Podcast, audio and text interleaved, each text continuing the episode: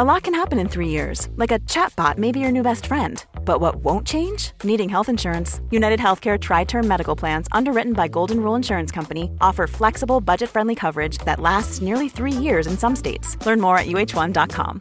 Welcome back to Collector's Closet, presented by the Ohio Lottery. Let's discuss my newest prize possession this new $10 scratch off, the $500,000 Platinum Jackpot. The best method I've found so far to help it hold its value is to vacuum seal it. This thing cannot get scratched. What's that? Sorry, my producer's telling me the only way it could be worth up to 500 grand is if I do scratch it? Okay, well, in that case, definitely don't overprotect your $500,000 platinum jackpot scratch offs. Play them. Lottery players are subject to Ohio laws and commission regulations. Play responsibly. Ryan Reynolds here from Mint Mobile. With the price of just about everything going up during inflation, we thought we'd bring our prices down. So to help us, we brought in a reverse auctioneer, which is apparently a thing. Mint Mobile unlimited premium wireless. Ready to get 30, 30, bit to get 30, bit to get 20, 20, 20, bit to get 20, 20, bit to get 15, 15, 15, 15 just 15 bucks a month. So, Give it a try at mintmobile.com/switch. $45 upfront for 3 months plus taxes and fees. Promo rate for new customers for limited time. Unlimited more than 40 gigabytes per month slows. Full terms at mintmobile.com. The Industrial Revolution, an age marked by the rapid growth of machines and powered diligence. Like the name suggests, it was the birth of modern industry, of mechanized capitalism. Jobs long considered tedious were now expedited, where scientific motivations and steel and steam powered contraptions led the way to newfound prosperity. It was during this dawn of mechanically charged innovation that the American dream began to be realized. If you had a will and a way, you could write your own history, from rags to silk, pennies to dollars. It was a time of economic alchemy. And it was during this age that one man changed the game entirely. From a modest life in Ohio, one man drove himself to do the impossible become the wealthiest man in the world. Yet, how he got his wealth, his methods of business, well, this made him quite the controversial figure. Some called him a genius, others a tyrant. This man is John D. Rockefeller.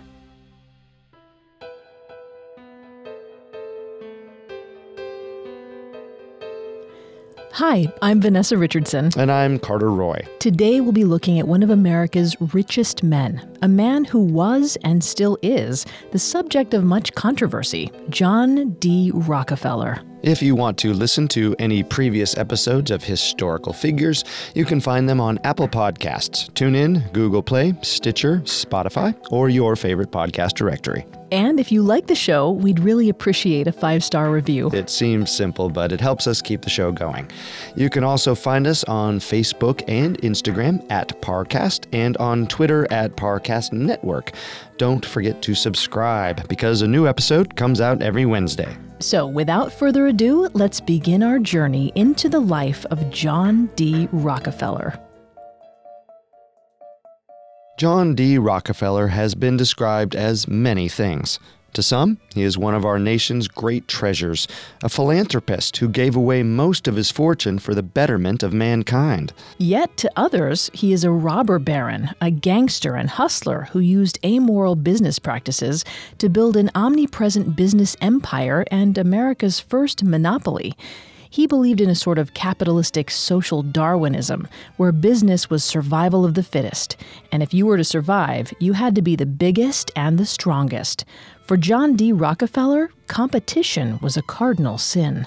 It was because of John D. Rockefeller that we have many of our modern business practices and laws to ensure monopolies don't exist and big businesses are kept in check. So, what was John D. Rockefeller? Was he a ruthless business tycoon or humanitarian godsend, or both? Hmm, perhaps we can answer that question in today's episode. So, let's dig into the life of John D. Rockefeller. The story of John D. Rockefeller begins on July 8, 1839, on a small farm in the town of Richford, New York, in Tioga County. Here, Rockefeller was born into modest circumstances. Eliza Davidson settled down with local philanderer William Avery Rockefeller.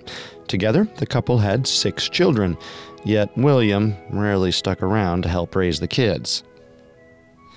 William Avery Rockefeller was a con man and carpetbagger known as Devil Bill or Big Bill.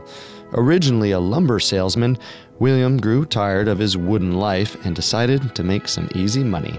He sold himself as a botanic physician, traveling across the country to sell snake oil concoctions. These were little more than poison. Yet, in an age where no one could look up a Yelp review, most took the concoctions at face value. Con artists like William spun wild yarns about how their miracle elixir could cure all ailments, the wildest and most common claim being that it cured all forms of cancers. How awful! Why did William Rockefeller want to peddle poison like that? Was the money really worth it? Mm, maybe. Or maybe William Rockefeller just really didn't want to be at home. In fact, he rarely returned to visit his family. If he did, it was merely to get a home cooked meal and be with his wife. If he did spend any time with his kids, it was to teach them important hard lessons like how to cheat people or get a better deal. Of course, in order to do this, he often cheated his own children out of money. In reality, he probably simply needed more money to keep up with his own insidious schemes, so he just took it from his kids. When people asked why he was so hard on his children, he said, I cheat my boys every chance I get. It makes them sharp. In fact, John D. Rockefeller later recalled one of these lessons, saying his father told him to, quote, trade dishes for platters. Speaking of cheating, William Rockefeller was also a notorious sleaze. As he traveled from town to town, he'd not only woo the ignorant populace, but seduce young women as well. Then, once business concluded in town, he'd leave. Mm, what a mook. Wonder why Eliza stuck with him through six kids. An excellent question, but you have to understand Eliza Davidson was a pious woman of the highest caliber. If William was the wild card of the house, Eliza was the stability. A devout Baptist, she looked after her children with fierce determination and poise. She made sure they were properly educated and well behaved. She took the children to church every day to ensure they didn't pick up the poor habits of their father. Mm, so why not just divorce him? Well, keep in mind, back in the day, divorce was considered a scandal and a social faux pas. A divorced woman was considered a tainted woman, as far fetched and ignorant as it sounds. And Eliza was a woman of strong religious conviction in a time when religious leaders disapproved of divorce. Mm, the Rockefeller household was an interesting one. With dad away, it was up to young John to help keep track of his five other siblings. There was his older sister Lucy, his younger siblings William and Mary, and the twins, Franklin and Francis. John was very industrious. Even at a young age, he worked hard to keep his house in order to help his mother and did extra work around the neighborhood to make sure the family had enough money. John raised chickens, helped with farm work, even sold candy, anything to help out. Mm, sounds like he took more after his mother than father. Quite possibly. While in church, his mother urged him to give whatever extra pennies he had to church to help the less fortunate. This is said to have been the beginning of John's sense of charity. He didn't just give pennies to the church, he also gave them to his siblings and even his neighbors. This sense of charity was further spurred on when a Baptist preacher told him, Make as much as you can, then give as much as you can. This became a commanding doctrine in Rockefeller's life, one he carried with him until his death. To him, money was a God given gift, and those who had money had an obligation to give it to those in need. By the time Rockefeller was 12, his family moved to Oswego, New York in the year 1851. There, he attended Oswego Academy. Rockefeller was an exceptional student. He especially excelled at math and accounting. He also enjoyed music so much so that he even considered it an alternate career path. Instead, however, Rockefeller chose to focus on business. Rockefeller didn't stay at Oswego long, however. In 1853, when he was 14, the family moved to Strongsville, Ohio. This move proved to be a turbulent time in John D. Rockefeller's life. Shortly after the move, Big Bill Rockefeller finally left Eliza. He fled Ohio to Ontario, Canada, where he remarried, though he never officially divorced Eliza.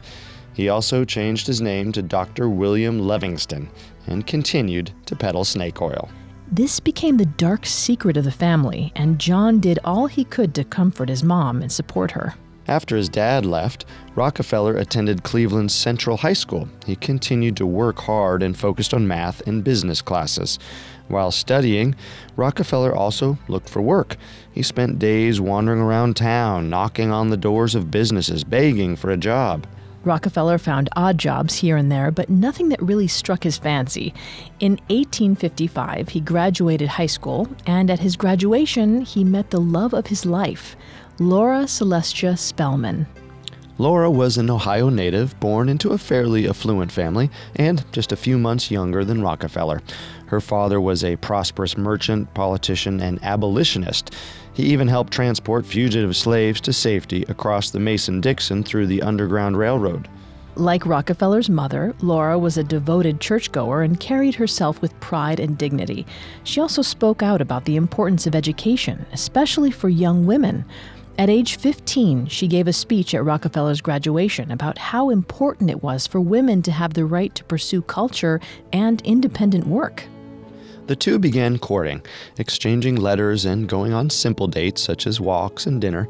Both were career driven, with Laura wanting to be a teacher and Rockefeller a successful businessman.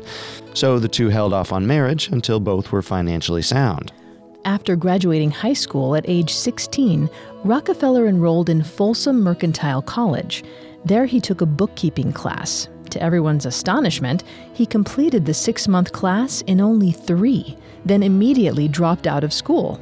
Rockefeller hunted for a job and on September 26, 1855, got his big break. Rockefeller was hired as an assistant bookkeeper with Hewitt and Tuttle, a commission merchants company and produce shipper. This day was a momentous one for Rockefeller, one he decided to celebrate the rest of his life as his own personal holiday called Job Day. So, for the rest of his life, he celebrated September 26th as the beginning of his career. Little did he know that his career had only just begun. Our story will continue in a moment after a brief message. Ryan Reynolds here from Mint Mobile. With the price of just about everything going up during inflation, we thought we'd bring our prices down. So to help us, we brought in a reverse auctioneer, which is apparently a thing. Mint Mobile unlimited premium wireless. Ready to get 30, 30, bit to get 30, bit to get 20, 20, 20, bit to get 20, 20, bit to get 15, 15, 15, 15 just 15 bucks a month. So, Give it a try at mintmobile.com/switch. slash $45 upfront for three months plus taxes and fees. Promo rate for new customers for limited time. Unlimited more than 40 gigabytes per month. Slows. Full terms at mintmobile.com. Hi, I'm Avantika Chilkoti, host of The Modi Raj, a new podcast from The Economist. Narendra Modi has watched over a period of rapid growth in India, but he's also the frontman for a chauvinistic Hindu nationalism. Now, he's eyeing another term as Prime Minister. What will it mean for India and the world? I've been trying to get inside his head. Listen now to The Modi Raj from The Economist, wherever you get your podcasts. And now back to our story. John D. Rockefeller had just gotten his first job as a bookkeeper for commission merchants Hewitt and Tuttle. Once again, Rockefeller's focused and industrious nature drove him to excel. Within two years of being hired, Rockefeller was not only managing financial accounts, but shipping manifests and railroad schedules for the company. Of course, anything Rockefeller made from his business, he saw to it that he donated 6 to 10% of it to charity. If his pay was 50 cents a day, he donated a nickel. If it was a dollar, he donated a dime. Yet, bookkeeping soon seemed to bore the young entrepreneur. He had greater ambitions. This is where he developed his two goals in life. First, he would make $100,000. Second, he'd live to be 100 years old. After working for Hewitt and Tuttle for four years, 20 year old Rockefeller quit and decided to go into business for himself. Rockefeller decided to open up his own commission firm with an old college friend, Maurice B. Clark, a classmate of his from the Mercantile College. Like Hewitt and Tuttle, Rockefeller's firm sold products in bulk for other companies and also shipped goods. By the end of their first year, the company's net worth was $4,000, or roughly $106,000 by today's standards. Quite an impressive first start. Meanwhile, a major boom was about to happen in a micro town called Titusville, Pennsylvania. That same year, Rockefeller and Maurice opened up their new business. The first commercially successful oil well was drilled in Titusville. Up until this point, the only way to get oil was through whaling and other animal byproducts. The oil within the animals was converted to kerosene, the main source of fuel for gas lighting and lanterns across the country. No one had thought about drilling into the earth for the black muck that lay beneath them. Then, in 1846, a Canadian geologist realized that oil from the ground could be refined much quicker and cheaper than animal byproducts. So, on August 27, 1859, Colonel Edwin L. Drake drilled the Drake Well, the first commercially successful oil well. The oil boom was on the horizon. Meanwhile, Rockefeller's commission firm continued to grow. By 1861, they were making $17,000. That's over $450,000 today. Of course, around this time, another big event happened that shook the very core of the Union. In February of 1861, the Civil War began. The war drove prices up all across the board, and the Rockefellers' firm enjoyed much prosperity because of it. Yet, even with the large capital gains, Rockefeller kept to his doctrine. Rockefeller said, quote, gain all you can, save all you can, give all you can, end quote. Rockefeller donated to several charities and churches. He was also a strong early supporter to the newly formed Republican Party and Abraham Lincoln. Like Laura's father, Rockefeller supported the Underground Railroad and was an outspoken abolitionist. He even gave money to a newly freed slave. The man came to Rockefeller asking for his help in freeing his wife, who was still stuck in the South. Rockefeller was more than happy to pay for the man's wife's freedom and bring her north. Mm, quite the charity indeed. Meanwhile, thanks to the North's growing industry, machines grew larger, creating more and more materials for the war effort. Trains helped deliver necessary supplies in a timely manner. Steam powered engines began to supplant the horse and other outmoded means of transportation. And at the center of this, a growing demand for oil. As the war wore down, the oil boom hit in the mid 1860s. Rockefeller took notice of the rapidly growing oil business.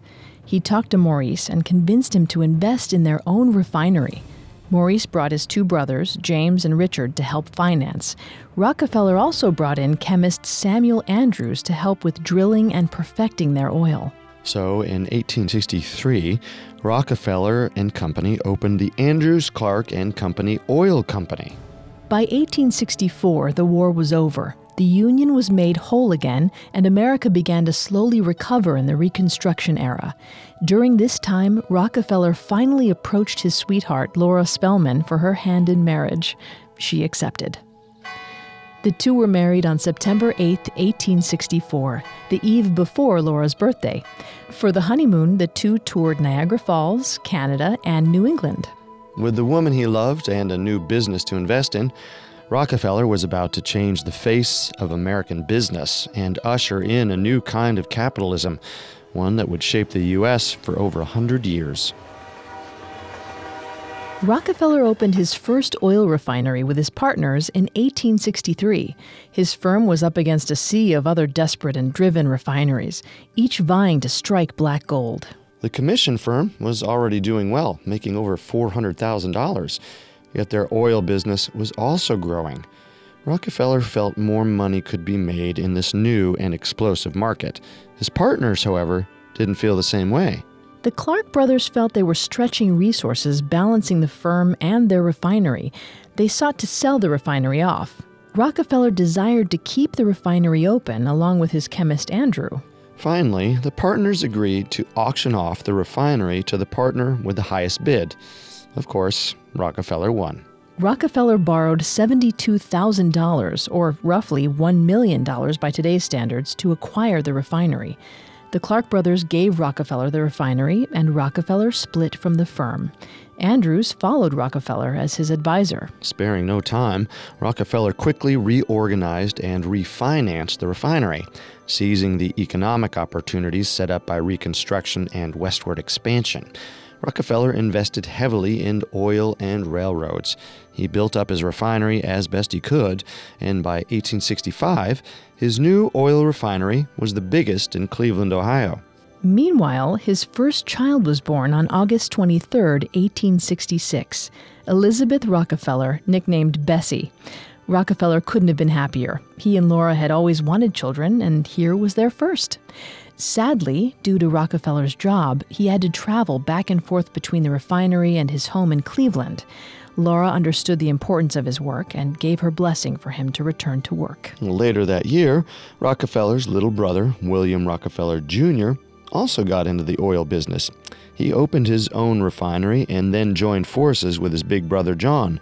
They also brought on veteran businessman and fellow commission merchant Henry Flagler to be a business partner. With Henry's help and expertise, Rockefeller opened up an export office in New York for their refineries. This led to establishing Rockefeller, Andrew, and Flagler Oil Company. By the beginning of 1868, Rockefeller and his partners had the largest oil refinery in the world. Life was good. Meanwhile, Rockefeller needed to find a new home for his growing family. They had been living in a modest home in Cleveland next to Rockefeller's mother, but Rockefeller felt the home couldn't support the large family like he and Laura wanted. So he moved his family to a bigger home on Euclid Avenue in Cleveland in 1868.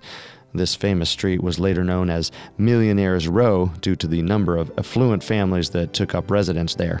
And while the family got settled, trouble brewed on the horizon. By the latter part of the 1860s, the once booming oil business was mired in a slump. There were too many producers and too many refineries, many of which weren't managed properly. The poor management had disastrous consequences fires, explosions, unsanitary working conditions, numerous injuries, and even gang activity designed to drive out competition. Pretty soon, banks no longer wished to fund such a volatile market. That included Rockefeller's group. Rockefeller needed a way to keep expanding, yet he was lost on what to do. No one was backing oil. If they didn't think of something soon, the refinery would be up a creek. That's when Henry Flagler had an idea incorporate the refineries into one single entity, thus allowing for greater chances of outside investment. That way, they could entice not just banks, but other businesses and entities to invest into their corporation. Rockefeller loved the idea. So, on January 10th, 1870, Rockefeller dissolved the partnership and incorporated Standard Oil with his same members. Rockefeller became president and the largest shareholder. He then streamlined and simplified operations and started making arrangements with New York railroad and shipping companies to ship cheaply in exchange for deals on their oil products. With enough money coming in to back more aggressive operations, Rockefeller and Flagler moved on to their next plan merging horizontal and vertical integration. Put simply, Rockefeller wanted to control all levels of production, from making goods to shipping them. By controlling the raw materials used for creating delivery barrels, Standard only paid half of what their competitors did. Thanks to controlling all levels of production, Standard Oil's capital quickly rose to over $1 million. And while Standard grew, so too did Rockefeller's family. On July 14, 1870, Alice Rockefeller was born, the second child of the Rockefeller household. Sadly, Alice became very sick. Her condition was kept private until she finally died at 13 months old on August 20th, 1871. The Rockefellers were heartbroken, as any family would be, but being of strong faith and religion, the family pushed through their grief. Laura focused on her church activities and raising Bessie, while Rockefeller focused on growing Standard Oil. Yet soon enough, another Rockefeller was born on April 12, 1871. This was Alta Rockefeller. The family praised God for the healthy child and gave thanks by donating to local churches. Well, meanwhile, by 1872, Standard's capital tripled to $3.5 million. Well, much of this was coming from New York investors impressed by Standard's work ethic and aggressive expansion. With even more funds now, Henry Flagler suggested an aggressive two part plan of attack. One, control the railroad shipping rates, and two, buy out the competition. The railroads were already looking to get better deals in the oil business. They had struggled for years with shipping rates rising and falling in endless motion. To combat this, three railroad companies stepped forward Pennsylvania, Erie, and New York Central. These three companies had long competed for the right to carry oil from Cleveland to New York, and their managements eagerly sought a truce to end the price war. That help came in the form of John D. Rockefeller. Together, they created a pool of companies that stabilized prices and ensured steady rates of shipping. This pool became the South Improvement Company. Meanwhile, companies that didn't become part of the new railroad alliance were severely hurt. Drillers lost most of their pricing leverage. Refineries and traders who didn't have fixed low prices were unable to compete with Standard Oil.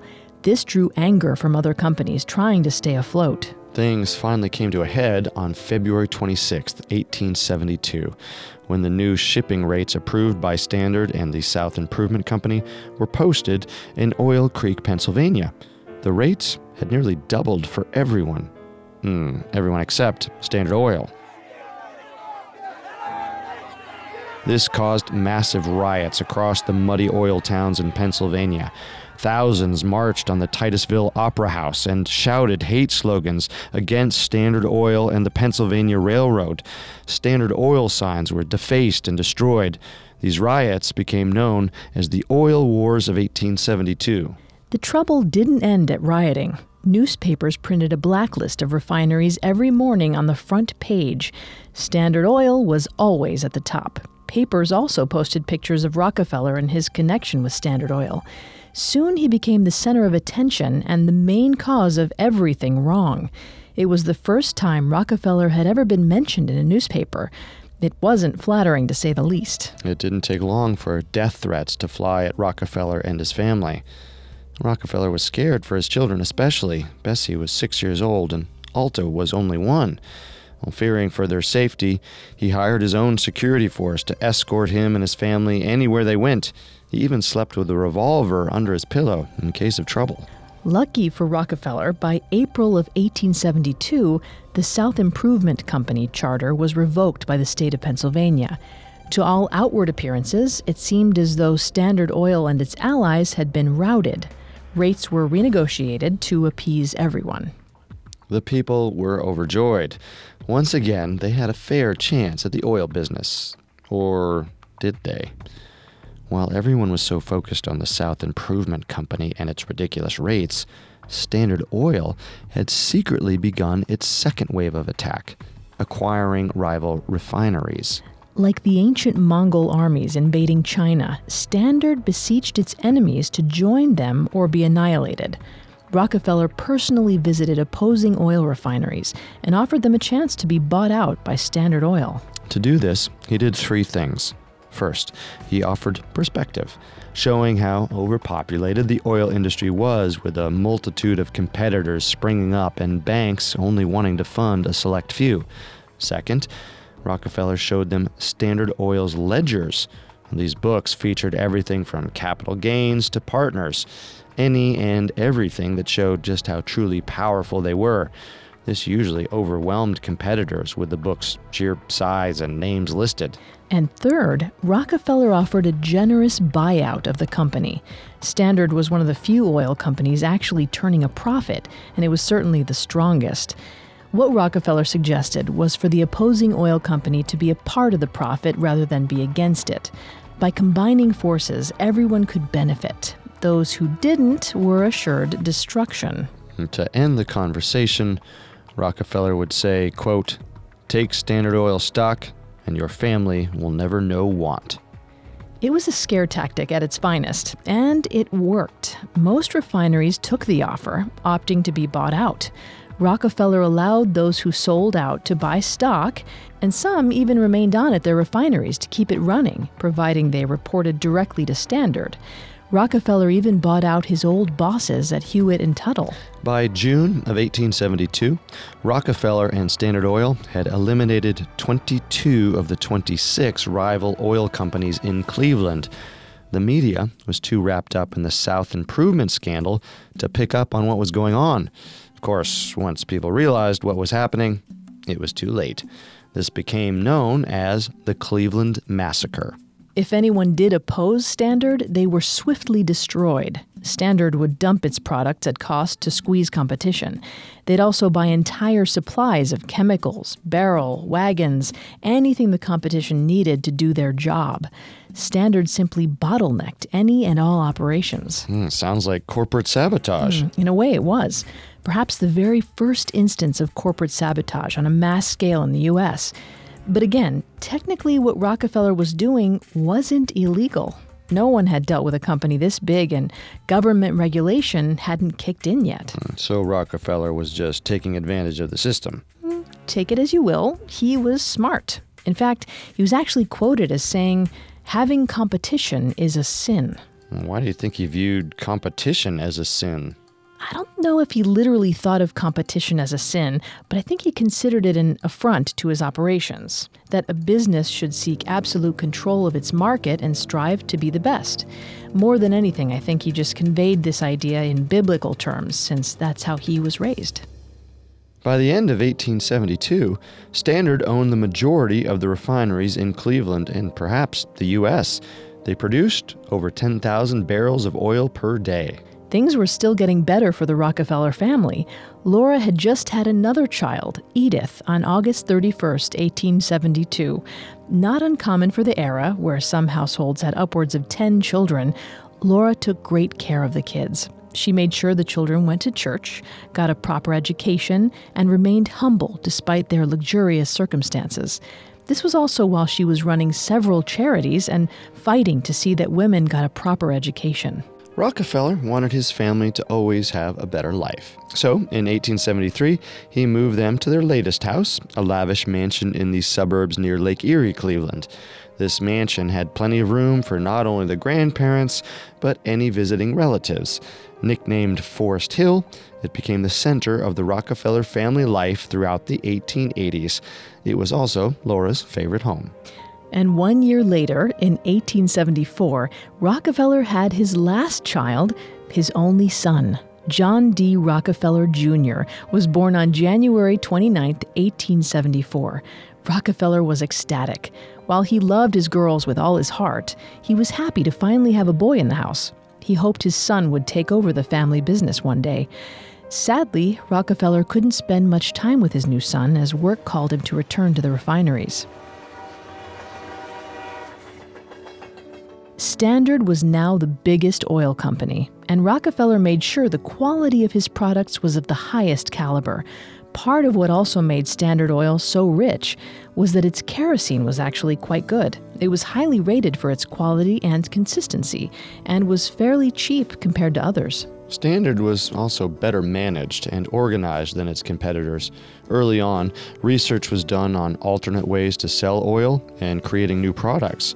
Over 300 products were developed for mass market distribution. These included naphtha, sulfuric acid, Vaseline, and lubricants. Rockefeller also continued to ensure that every phase of production was under Standard's banner to save money. They purchased pipelines, teamster companies, railroad cars, warehouses, even boats, anything they could. Standard Oil general stores were established selling only Standard Oil goods, they slashed prices, forcing other stores to either sell closer to their rates or carry Standard Oil products. It was because of Standard's rampant control of the market that oil prices actually fell for the average consumer. Yet, because Standard owned so much market, it rarely lost a profit, if at all. As the 1870s rolled into the 1880s, Rockefeller continued to buy out oil companies. This time, he set his sights on the rest of America and overseas. When asked about this aggressive takeover, Rockefeller simply said, quote, it was forced upon us. We had to do it in self defense. The oil business was in confusion and daily growing worse. Someone had to take a stand. While many accused him of being greedy, Rockefeller insisted his ambition was not powered by avarice. In his eyes, he was making money for the benefit of humankind, and his wealth was a gift from God, a gift he had to dispense wisely. Hmm, sounds like he had a huge ego. Maybe. By the 1880s, Standard Oil owned 90% of the oil business in America. It was a near monopoly on American oil. At this point, Standard Oil owned 41 companies, 20,000 domestic wells, 4,000 miles of pipeline, 5,000 tank cars, and had over 100,000 employees. There was much to handle, and it was becoming increasingly hard to deal with. So in 1881, Rockefeller and his associates placed the control of Standard Oil and all its assets in the control of nine trustees, expanding the leadership and making it easier to clarify who controlled what. Thus, the first American trust was officially established in 1882 as Standard Oil Trust, the first American monopoly. The world was at Rockefeller's fingertips. But how long would the world allow it? Our story will continue in a moment after a brief message. And now, back to historical figures. While business was good, thanks to establishing the first American trust, Rockefeller generally felt homesick. He traveled often between New York and Cleveland. He often wrote to his wife, saying, quote, Oh, for a home dinner, good cream, and the quiet and peace of our table.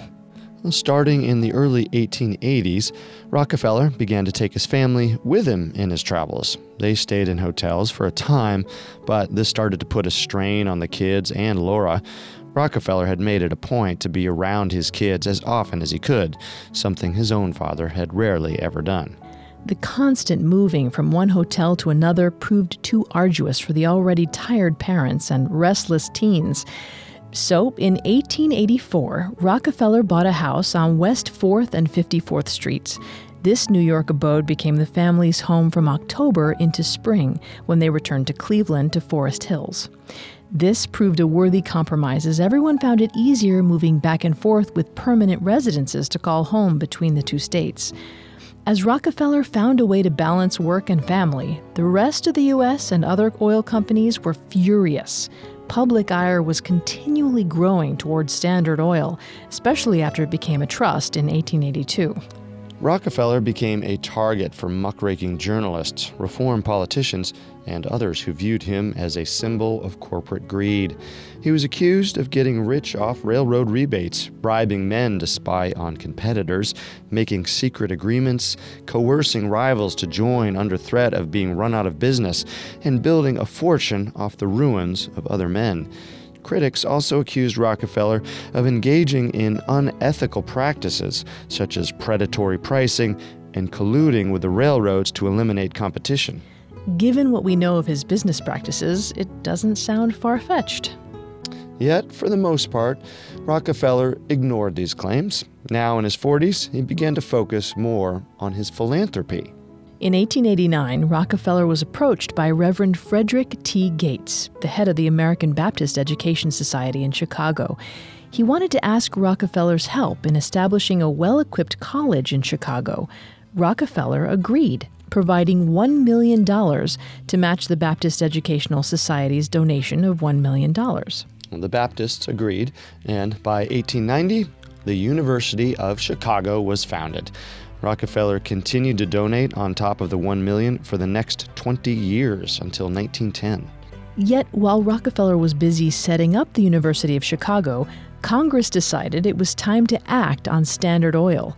Shortly after the University of Chicago was established, Congress passed the Sherman Antitrust Act. The act was the first federal legislation prohibiting trusts and combinations that restrain trade. In other words, it was designed to prevent monopolistic companies from exerting complete control over a market or the artificial raising of prices by strangling trade. It was a clear rebuff to Rockefeller's anti competitive actions and aggressive capitalism. Standard Oil was in clear violation of the act, and motions were set into place to slowly dissolve Standard Oil. This weighed heavily on Rockefeller, whose health began to deteriorate from the stress of running the world's largest company. He began to suffer from bouts of depression and struggled with digestive issues and alopecia. Alopecia? Alopecia is a condition in which all of your body begins to lose hair everywhere. Oh, yikes. Tough break for Rockefeller. By 1892, Standard Oil was officially deemed in violation of Ohio law. Standard Oil would have to dissolve. Yet Rockefeller didn't give up so easily. While he let each property under the Standard banner run itself, the board still held power through a web of spun off companies. Rockefeller then established Standard Oil New Jersey and, slowly but surely, reacquired his lost businesses back into his network. By 1899, Standard Oil was reborn in Standard Oil, New Jersey. Rockefeller once again had a monopoly that controlled three quarters of the market in the U.S. The American people were furious again. Yet, as Rockefeller recouped his empire, his health continued to strain under the pressure of running the world's biggest company. Finally, he was forced to retire from daily operations in 1895 at age 56, though he still played a minor part in the company and was still recognized as the president. Six years later, in 1901, Rockefeller lost all of his hair from alopecia. He needed to wear a toupee for the rest of his life to hide his lack of body hair. He even went as far as to have varying lengths of wigs to fool people into thinking he still had hair. That same year, Rockefeller finally retired from Standard Oil, exhausted. He then decided to devote his time to his second passion, philanthropy. Inspired by the charities of Andrew Carnegie, Rockefeller put more money into his philanthropic endeavors, the newest of which was establishing the Rockefeller Medical Institute, later named Rockefeller University. Perhaps partially influenced by his own health issues, Rockefeller put up money to establish a medical school devoted to disease prevention, especially yellow fever. The school was a complete success, later working on African sleeping sickness, the flu, and infantile paralysis. And as Rockefeller continued to give money to fund Rockefeller University, he also set up the General Education Board in 1902.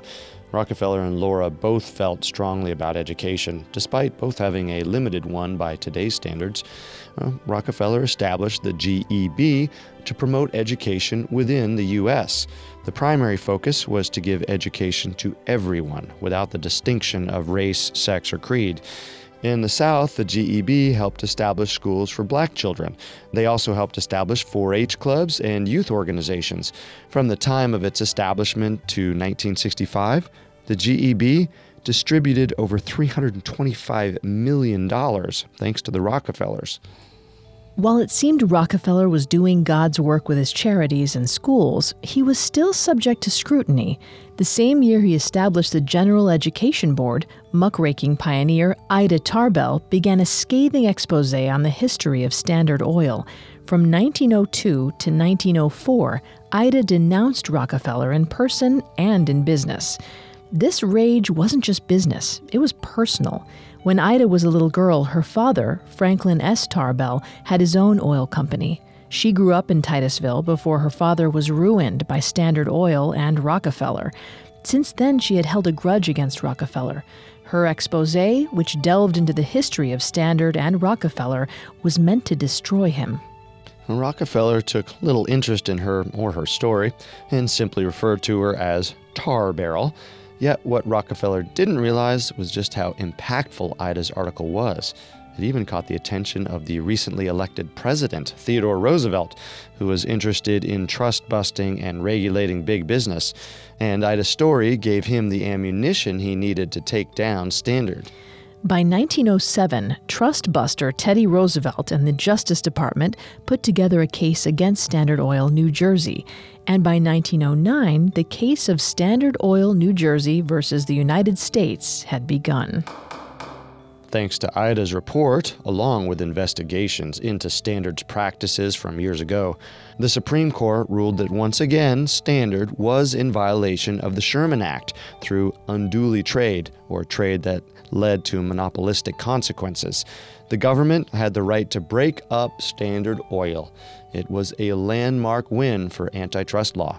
So, in 1909, Standard Oil dissolved again, and like clockwork, Rockefeller worked to secretly bring the pieces back together. Meanwhile, the government caught on to Standard's plot to reconstitute itself and was once again shut down. This time, the government made sure Standard couldn't bring itself back together and separated it into 34 companies. These companies included Chevron, Exxon, BP, and ConocoPhillips. You'd think that Rockefeller would have been devastated, but he actually made even more money off the dissolution. As the company dissolved, Rockefeller had 244,500 shares of the total 983,383 shares from all the companies. He had more than surpassed his first goal of making $100,000 with his net worth by today's standards being over 300 billion. Yet he still had one more goal to achieve: live to 100. Rockefeller was officially out of the game. He took up golfing and relied solely on his investments to keep his family comfortable. He could finally spend more time with his family and his new grandchildren. Church and philanthropy became his main focus. He gave tens of thousands of dollars to his and other churches, especially impoverished black churches. He also taught Bible lessons twice a day at Sunday school. He continued to establish institutions as well, like the Rockefeller Sanitary Commission, spurred by his special interest in public health, especially in the South, where public health was poor. Rockefeller created the Rockefeller Sanitary Commission for the eradication of hookworm disease. The commission was designed to bring a cooperative movement of medical professionals, public health officials, boards of trade, churches, schools, the press, and other agencies for the cure of hookworm. For the next 20 years, they launched an aggressive campaign of public education and medication in 11 southern states to eradicate hookworm the Commission held over 25,000 meetings with over 2 million people attending. The Commission was such a success that Rockefeller expanded the agency to work in other countries. And in one of his last great acts of philanthropy, he established the Rockefeller Foundation in 1913. The foundation was a broad commitment to give assistance to public health, education, food production, scientific advancement, social research, the arts, and other fields. In general, Rockefeller said the foundation was, quote, to promote the well being of mankind throughout the world. The foundation expanded the work of the Sanitary Commission to worldwide, helping in six continents and 52 countries. It received international recognition for its work in public health and environmental sanitation for its work in hookworm, malaria, and yellow fever, and teaching basic techniques to treat diseases. The foundation also built the world's first school of hygiene and public health at Johns Hopkins University and spent $25 million developing public health schools in the US and 21 other countries. And the foundation wasn't just working in health and medicine. The foundation worked in agriculture and helped Mexico with the Green Revolution, which advanced food production around the world. Despite losing his oil company, Rockefeller's fortune continued to grow. By 1912, his fortune peaked at $900 million, or around $336 billion by today's standards. That's insane. Yeah, yet he didn't keep much of it.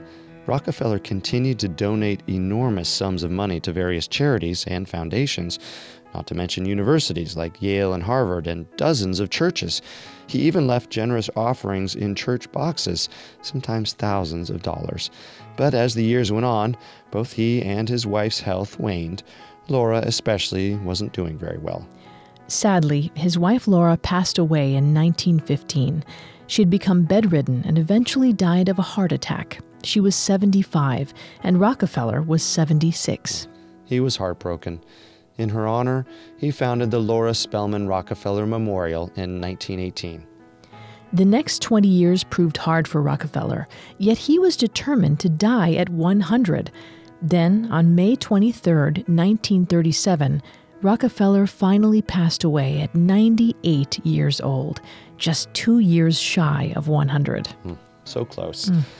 Yet, Rockefeller had left his mark on the world. Not only had he shaped business, but government regulation as well. But perhaps his biggest contribution was through his philanthropy. By the time he died, he was worth $26,410,837. The rest of his $900 million he had given away to charity and philanthropy. This makes him one of the biggest philanthropists of all time. As he died, Rockefeller wrote, quote, I was early taught to work as well as play. My life has been one long happy holiday, full of work and full of play. I dropped the worry on the way, and God was good to me every day. End quote. So, John D. Rockefeller. What do you think, Vanessa? Was he an unscrupulous businessman or a humanitarian treasure? The truth lies somewhere in the middle. I think Rockefeller was a man of tremendous ego and drive, yet he tempered himself with his devotions to God and charity. And like him or not, he truly was one of the world's most influential historical figures.